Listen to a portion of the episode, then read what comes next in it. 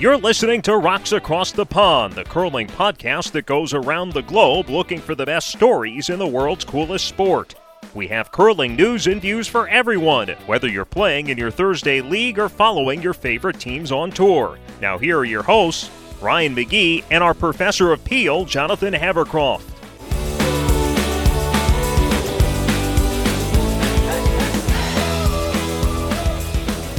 Hey everybody, thank you for joining us for Rocks Across the Pond. Welcome to Curling Series, coming to you from Richmond, Virginia. My name is Ryan McGee, and joining me in Southampton, England, is our Professor of Peel, Jonathan Havercroft. Jonathan, we've had fun during this Welcome to Curling Series, giving people who might be new to the game a, a little bit more than they might have expected um, as they as they watch curling for the first time during the Beijing Olympics.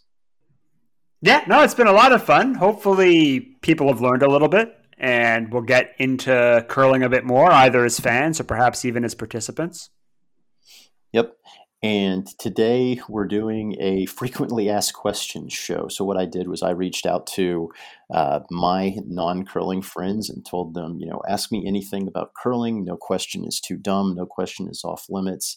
And I gathered together the ones that we probably got the most and some of the more interesting ones that we'll go over really quickly here today. Um, you know, just stuff that I hear a lot, uh, even while I'm teaching a Learn to Curl, and some of it from, uh, you know, r- relatives who don't really understand why on earth uh, I would watch people throw rocks at a at a target. Yeah, I get a lot of questions. So I threw a couple of classic ones in there as well that I want to answer, because I get them asked all the time.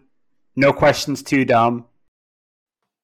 So I guess one of the questions that uh, people who might be new to the sport, who have actually listened to all of our episodes, uh, might be wondering is, who are you guys? Uh, so Jonathan, do you want to kind of just give an introduction of yourself for people who have been listening to you for however many hours now at this point?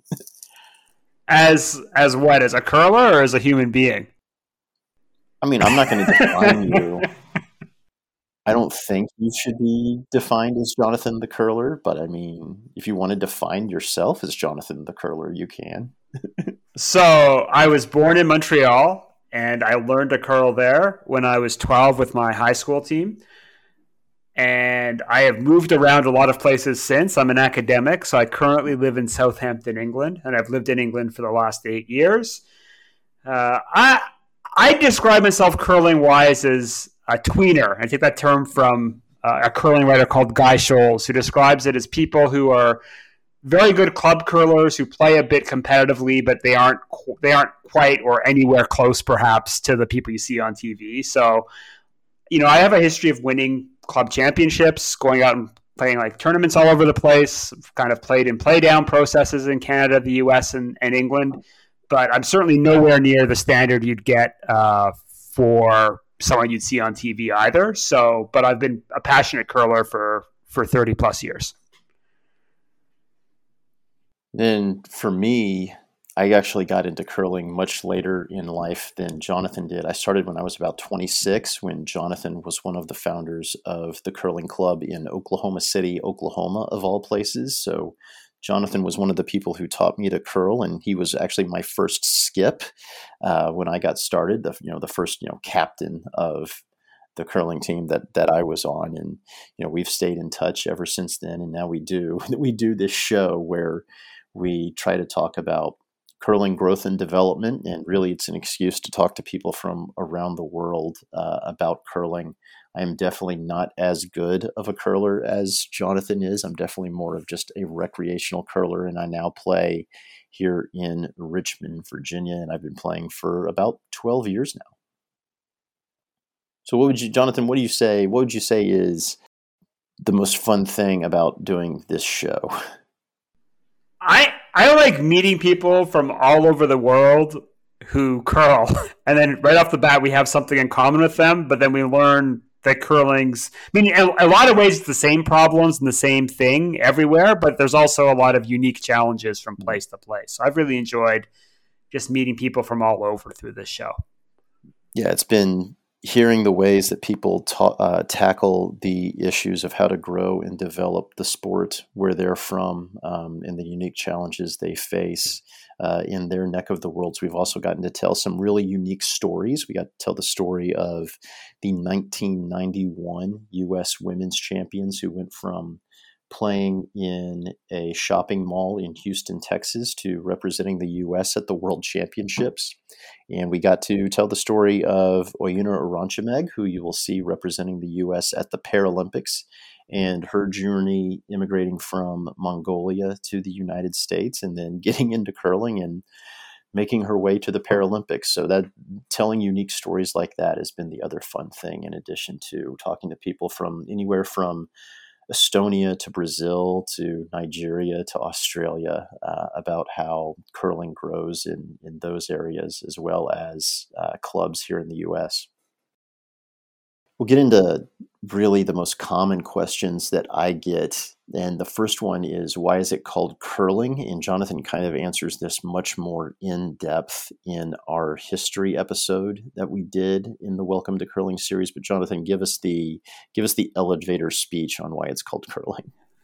Okay, so there's two theories. So theory number one is that it describes the motion the stone takes. So you'll see people put a rotation on the curling stone as they let it go. And that rotation will cause the stone to break in a certain direction as it travels down the ice.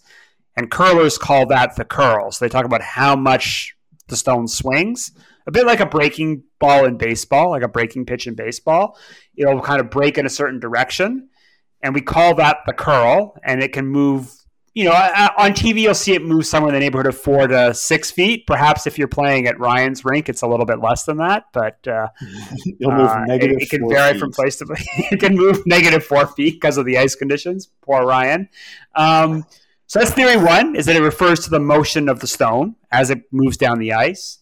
Theory two is that it's the, a word that was used in Old Scottish to describe the sound the stone makes as it runs over the ice. You'll also hear that rumbling noise of the stone kind of running up against the ice. And the theory is that in olden times, the Scots would call that a cur, a curly, curling sound, and describe that as the curl of the stone. What is you, what's your, which is your favorite theory, Jonathan? I like the old-timey Scottish cur sound, but uh, I think the curling, I think most curlers would say it's the, the curl of the stone. The other most common question that I get, and really it's also a question that I had when I first started watching curling in two thousand six during the Torino games, is, are you a sweeper or a thrower? And the answer is, you do both. So everyone is going to throw an equal amount of stones during the game. Most players will sweep. However, the skip, who is like the captain of the team, he's going to be calling the shots. He's the one who doesn't really do a lot of sweeping, but everyone else sweeps. Yeah, and one of, one of my favorite things about curling is, on a curling team, there's four people, and on every shot, each player contributes twenty-five percent to that shot. So you, you're either sweeping, you're the strategist and, and calling the line, so telling the people what to do, or you're the thrower. So everyone's contributing an equal part to each shot. All right, Jonathan, give us the most common questions you get.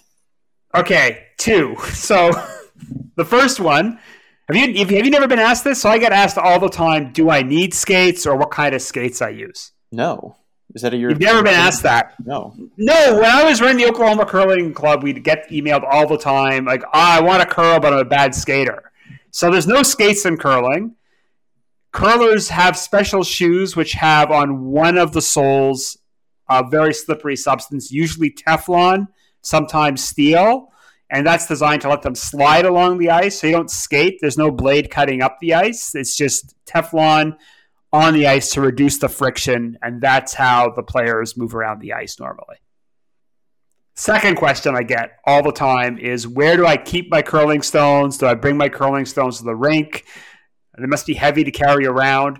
So curlers don't own their individual rocks. They don't own their stones. The stones are always kept at the facility. That's because, first of all, curling stones are really expensive. So like a set like a sheet of stones would be several thousand, if not ten thousand plus dollars, uh, depending on the quality you're getting. And so each sheet of ice will have a dedicated set of stones to it. And the players basically go there and they use the stones on the sheet where they've where they're playing the game. So you you use whatever stones are out on whatever sheet you're playing on whenever you play a match.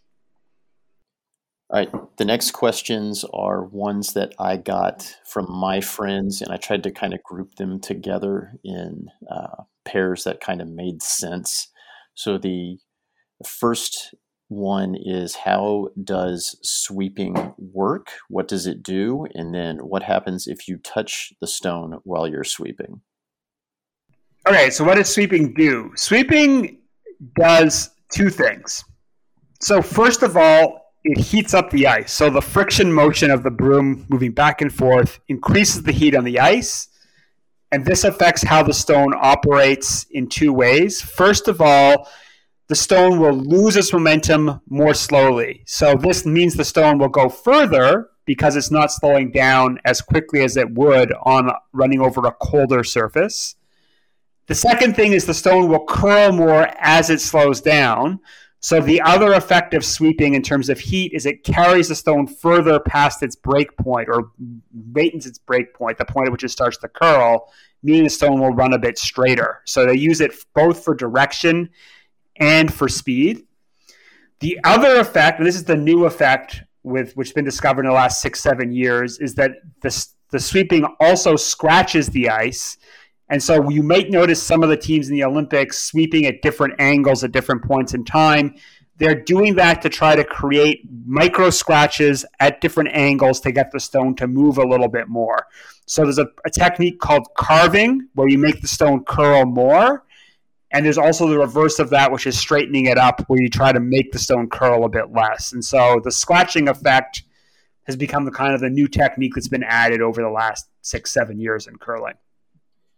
And then if you touch the stone while sweeping, man, this, uh, all right, I'm going to try to explain the burned rock rule to people who are into this sport. So this is where curling can have controversies, is if this happens. So the burned rock rule, what, what happens if you if you touch the stone while sweeping? Well, mainly everyone gets mad at you because then they have to remember the burned rock rule and how to implement in the situation that you have created.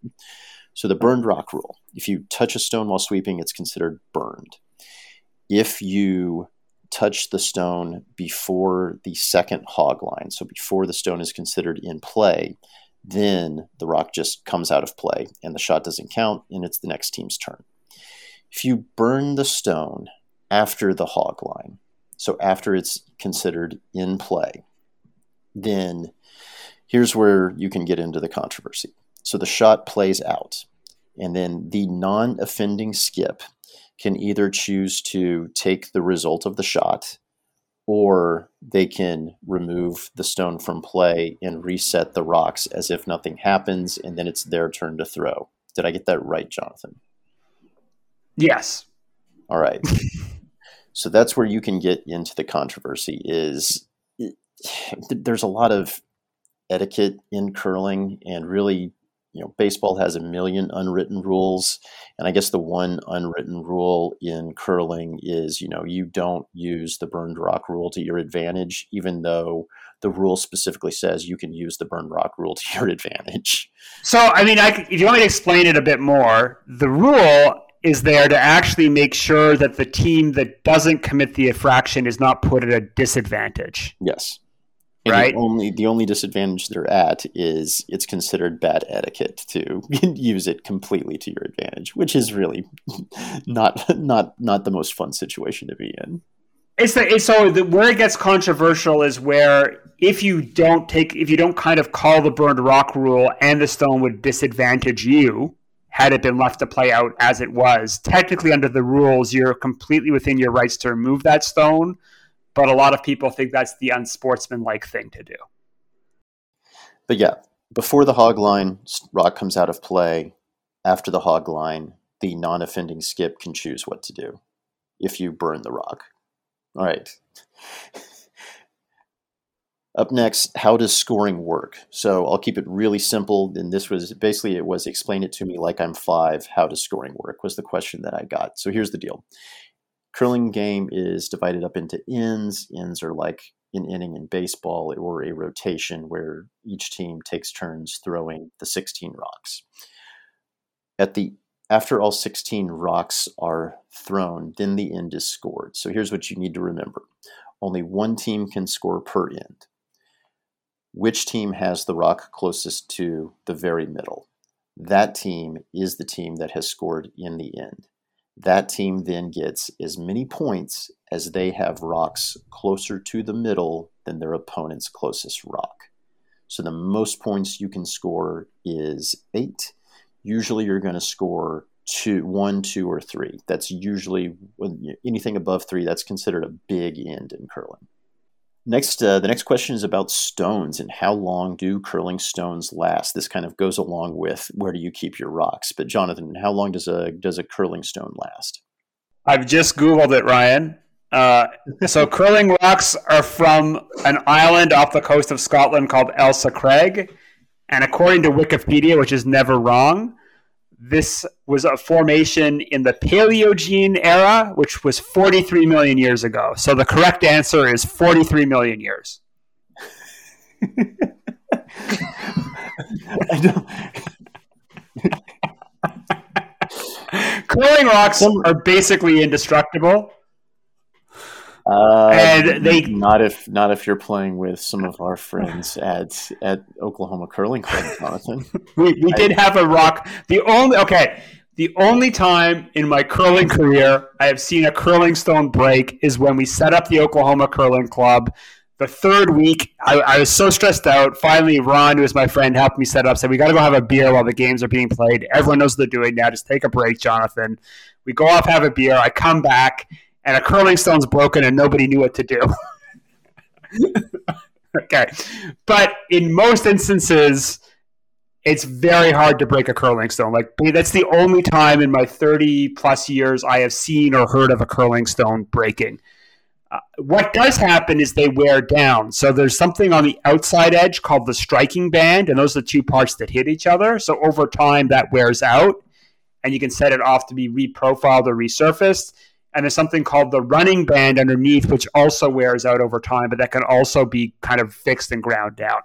So curling stones, the curling stones at a curling club will last thirty, forty years before they replace them, but they will get kind of resurfaced, you know, every couple of years, depending on, on uh, the club and how much money they want to spend. All right. What countries are good at curling? Uh, that's a loaded question. I mean, so the traditional powers would be Canada, because Canada has the most number of clubs, somewhere in the neighborhood of twelve hundred curling rinks, and probably probably five hundred thousand like regular club curlers, and then another one and a half million curl at least once a year in some kind of like show up event. So they're the largest country. It's the it's on T V all the time. The most money for curling's there. The historic home of curling is Scotland, and so while they're not as large as Canada, they've basically set up international curling with Canadians back in the nineteen sixties. So they're another traditional power. Sweden has had a very active curling history, so they're very good at it. They've basically been curling for over a century. Switzerland's another kind of traditional cur- curling power. They they develop more of an outdoor game up in the Alps, but they've also got a very good kind of indoor rink system. So the Swiss and the other Scandinavian countries. So Norway's been historically very good.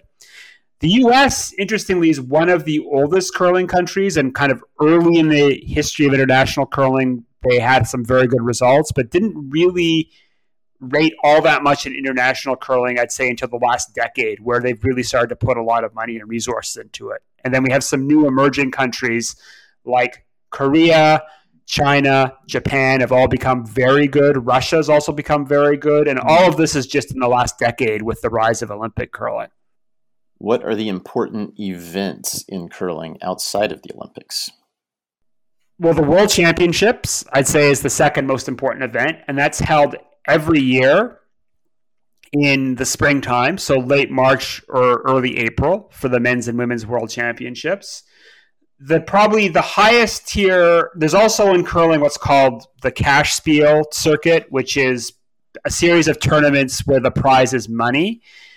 The highest tier of that is something called the Grand Slam of curling, which has four major events, a lot like the Grand Slam in golf or in tennis, but they also have a couple of other events varying from year to year, two to three other events as well. Uh, so that's kind of the, that's kind of the major cash portion. Historically, the, the cash tournament part of the season happens before Christmas, and then the what we call the playdown process, where teams enter a series of tournaments that lead to the World Championship, happens after Christmas. So that's the kind of basic structure. On top of that, there are what I'd call continental championships. So the oldest and most significant of these is the European Curling Championship, which goes back decades, and that happens in November. Until this year, there's something called the Pacific Asia Curling Championship, but in the next Olympic cycle, that's going to be re- uh, replaced with, is it going to be called the Intercontinental or the Pan-Continental? Pan- the Pan-Continental, Pan-Continental Curling Championship. So that will have feature teams from Asia, the Americas, so both North and South America now, and uh, Africa, I guess, will be folded into that as well. So those will be the, these. That'll become the other major international tournament before Christmas as well. There's also something called the Continental Cup, which is which varies from year to year what it is, but it's basically, I call it curling's all-star game. So they normally have kind of high-profile teams from Canada, always from Canada, sometimes from the U S, sometimes not, and then teams from Europe and Asia compete in something a bit similar to the Ryder Cup in golf, where it's like a team. team concept where multiple games add up to points for the two competing sides. And then you have probably the most prestigious competitions in curling, which are actually the Canadian National Championships. For the men, it is called the Brier, and for the women, it is called the Scotties. And as Jonathan said, there's a playdown process. So for the most part, and there are a couple of wild card slots now for the Brier and Scotties, but you play down regionally, and then you play down for your province, and then the provincial champions all go to the Brier and Scotties and play for their country's championship. And this is, it's on T V in Canada. It's even aired on E S P N three here in the States. Um, really, really great curling tournament. Um, And yeah, those those are probably the two most prestigious, and uh, both have been around, what, longer than the Worlds, too? Oh, by a long shot. Yeah, the Brier goes back to the nineteen twenties. Um, the women's tournament, so the Scotties itself begins in nineteen eighty, but there's a, a women's tournament called the Lassies that predates it that goes back, I think, to the early nineteen sixties. All right, Jonathan, one of the questions that I got, I actually got this multiple times. Who are the best curlers of all time? Wow, that's a great question. Uh, I'm going to so, say I'm going to say Sandra Schmirler is my vote for greatest curler of all time. Can you explain who Sandra Schmirler is, and then give us your your greatest curlers of all time? All right, Sandra Schmirler was a very good choice. So she dominated women's curling in the nineties. They won four Scotties. At the time, it was called the Scott Tournament of Hearts. I can't remember how many Worlds, at least three Worlds, two to three Worlds. And they also won uh, the first gold medal when it was an official Olympic sport in nineteen ninety-eight. So they basically dominated women's curling. After winning the, and she was in her early thirties, or early to mid thirties at this point in time. After winning the gold medal in nineteen ninety-eight, Sandra Schmirler got diagnosed with cancer and very tragically passed away, I think basically two years, almost two years to the day after winning her gold medal. All right, so in the Sandra Schmirler Foundation, which is, you see major fundraisers for this uh, at all like major Canadian curling tournaments, is to give life-saving equipment for premature and critically ill babies in Canada. All right, give us your give us your greatest curlers of all time. It depends on the era. All right, so it very much depends on the era, because I'm kind of a, a history geek. Uh, you can make a case that Ken Watson, who was one of the innovators of the slide and kind of dominated Canadian curling in the forties and fifties, is a very important curler from that era. I'd say if I was to go with like a, an all-time kind of great rink. It'd be the Richardsons, who back in the sixties won four Briars in a row and kind of won the first major world championship as well. Uh, and they really perfected the hitting style, defensive style of curling that kind of dominated Canadian curling from the sixties through the early nineteen nineties. Um, probably on the women's side, an early kind of great would be Vera, Vera Pezer, who also won four of the women's championships back in the sixties and seventies.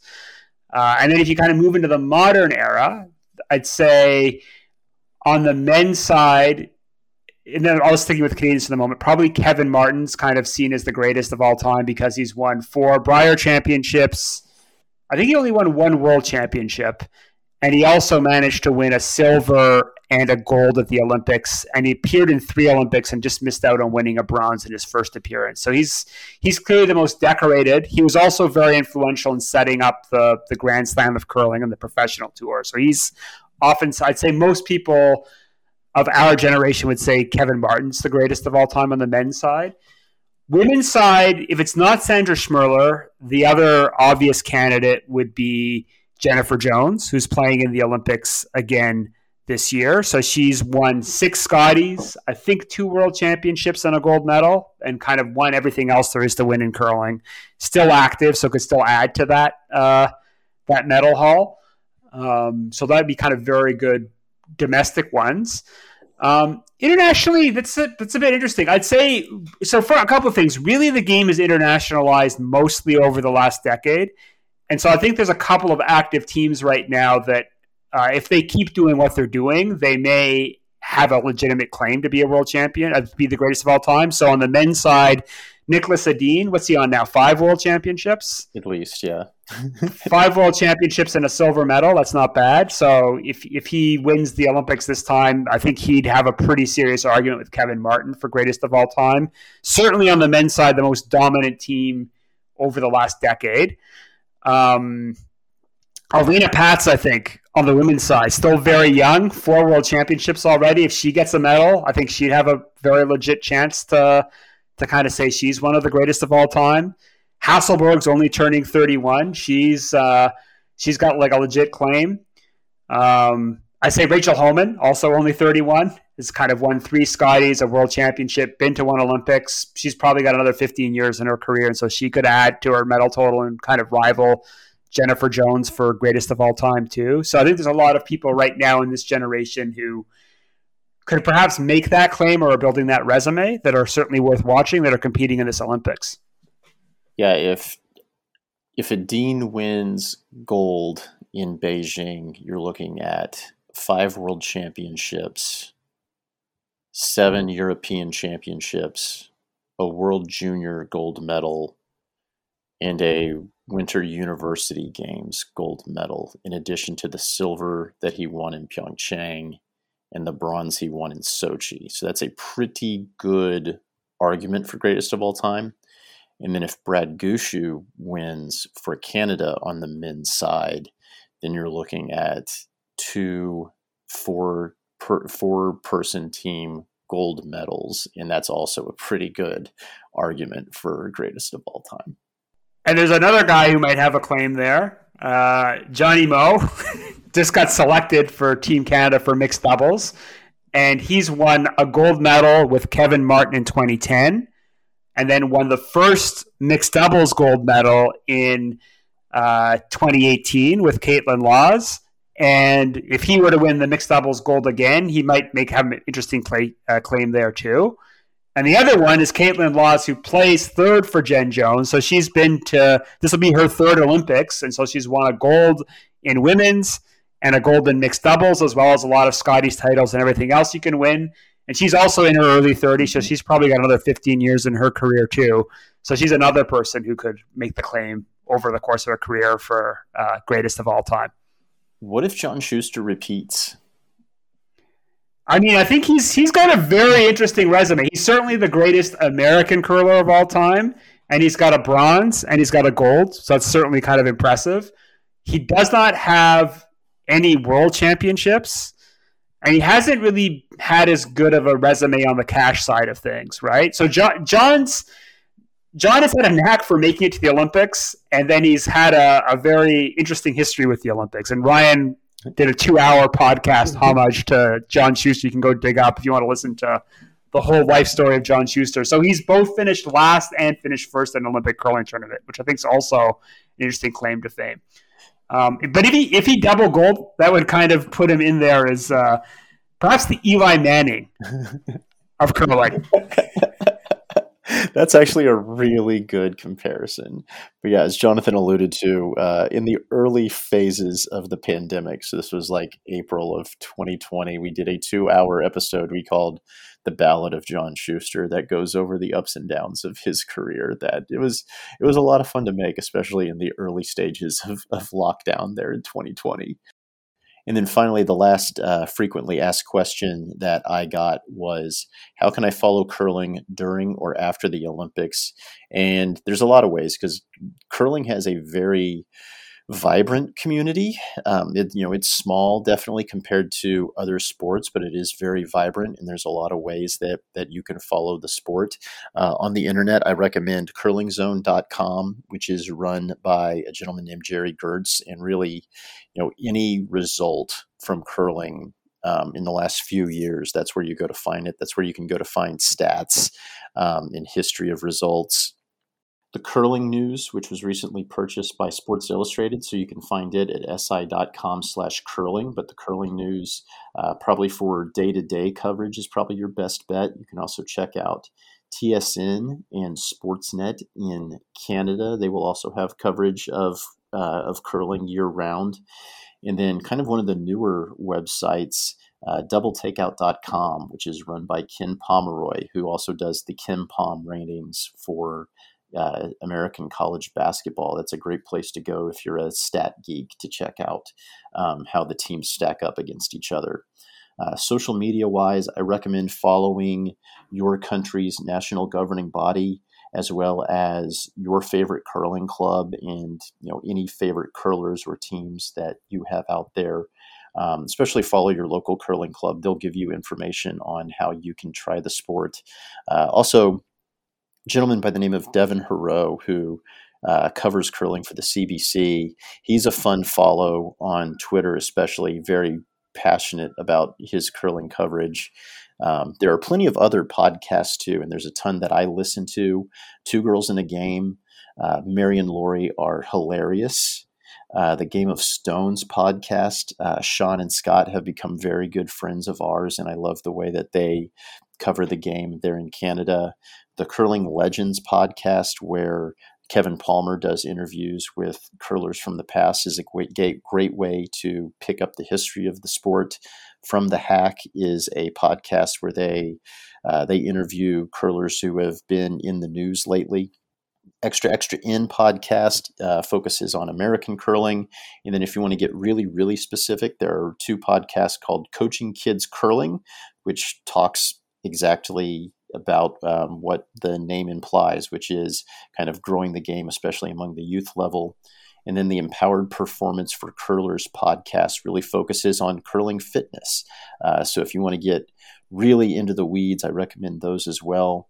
Uh, two other follows that I think are great, Curling Clips, and they exist on Twitter and YouTube. They'll do cut-ups of various curling shots, and they are what's great is they are also very new to the sport. Um, they've discovered it uh, recently, but very passionate about putting, you know, clips of great curling shots, as well as shots that you can then analyze, like, why did this team do this, or what does it mean? Why, you know, why are they using this term for this shot even? So uh, Curling Clips is a great follow, especially if you're new. And then another friend of ours who's been on the show goes by Twine Time, uh, James Runge. You can find him on Twitter.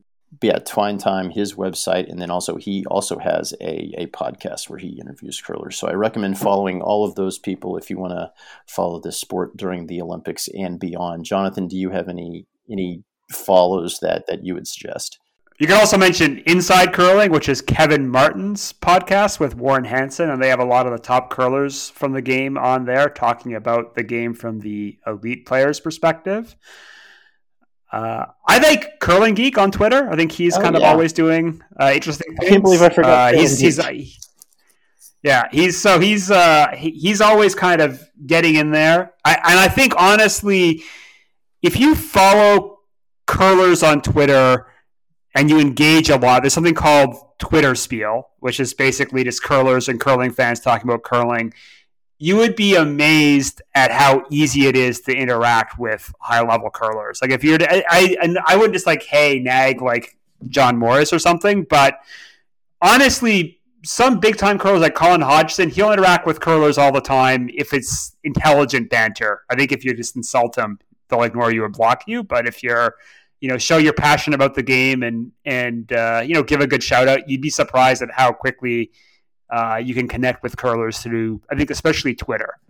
Yep. Everybody's very accessible. And uh, if you want to yell at us, you can find us at Curling Podcast on Twitter. We're also on Instagram and Facebook. So thank you to everybody who took the time to listen to this group of episodes. We hope you found it at least useful, um, hopefully interesting, um, and even entertaining. But thank you so much for, for going on this journey with us, and please uh, enjoy the curling.